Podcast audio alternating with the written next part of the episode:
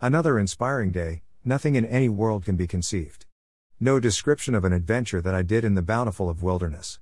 How majestic and wild is the mountainside, and with what wild lavishness is beauty and thus multiplied. At the end of the year 2077 BS, I felt stagnated at home. In order to rejuvenate myself, I went on a painful New Year Day hike to a place where my freedom usually calls. Yes, I am one of the mountain goers. With Traveler at heart, I follow the same native trails which I usually follow to get the southern end of the Kathmandu Valley. However, with no pain, no gain feeling, I pushed my limit to get to the top of the mountain on this hike. A few years back, I planned to hike this mountainside, situated at 2,000 meters elevation. I once tried to attempt it too. Due to wild surroundings, I had to return back from the middle of the mountain. And because of the COVID 19 outbreak last year, I didn't want to travel alone. Whatsoever, on the first day of the year 2078 BS, I successfully conquered the mountain solo. I took my pace after I crossed a Nakhu River which has been totally destroyed by human activities. The road along the river is nowadays used for transporting concrete materials like gravel, rocks, which is affecting the river's identity and its ecosystem. Skipping stones, I took the other way which leads to the Charghair. Along the way, I enjoyed sightseeing wheat fields. I noticed that the yield would be less because of less rainfall. Then, after walking almost an hour from home, I took a rest on the edge of the mountain, which I usually take a rest at a same place when I am hiking southern mountains. I had some water and washed away my sweat so as to feel energetic for the rest of the trial. I further walked up the mountain to cross the suspension bridge. Then, I walked other side of the mountain full of lush trees which leads to the Tikabhairab. It was so quiet in the forest that I didn't see anyone along the way. I was quite surprised that the spring brought extra color in the forest. However, I didn't pick any wildflower along the way. I just said wow to them and walked further up. When I reached Tikabhairab, I already had pain in my knees. I wondered whether I could make it or not. Then, I walked slowly to the Barunshuli, a village on the lap of the huge mountains. After a few minutes of rest, I walked up the mountain through the forest to the Deurali Bhanjyang. It was so quiet along the winding road.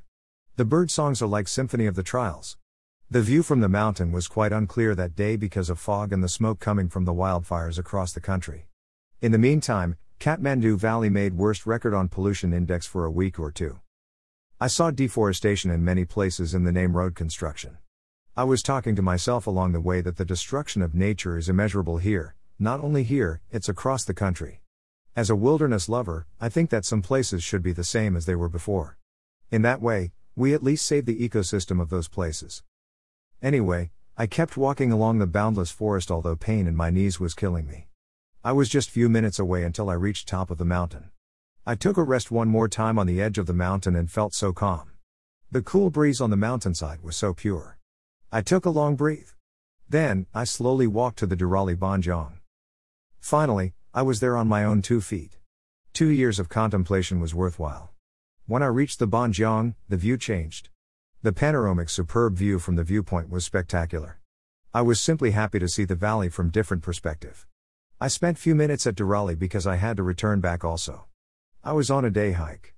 At the same time, my brother was waiting down the mountain at Barunshuli. I made phone call to my brother to take me home while I was going up. I ate my snack on the top of the mountain. To be quite honest with you, it was one of the best snacks. However, after having snacks, I got back fired with toothache. The last week of the year, 2077 was painful as I was going through with dental problem. The dental nerves around my teeth had become weak. Then, I got a pain back on a new year day 2 after having hard foods. I felt it and gone wild. Ouch. Pain had touched the sky. I had a painkiller from a first aid kit.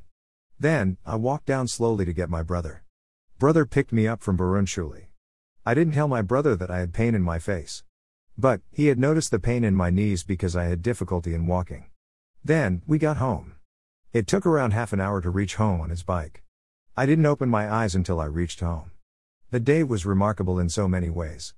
It was like, if you have not been in the deepest valley, you would never know how it feels like to be on the top of the mountain. This hike made me even more brave and bold. I learned that we have to challenge things which come along the way knowingly or unknowingly. At the same time, we must live in present moment. Every moment that we spend in the mountains provokes so much in our life. Just in case if you don't know, life is all good in the mountains. It offers so many rewards. If you want to get rewards, go hiking.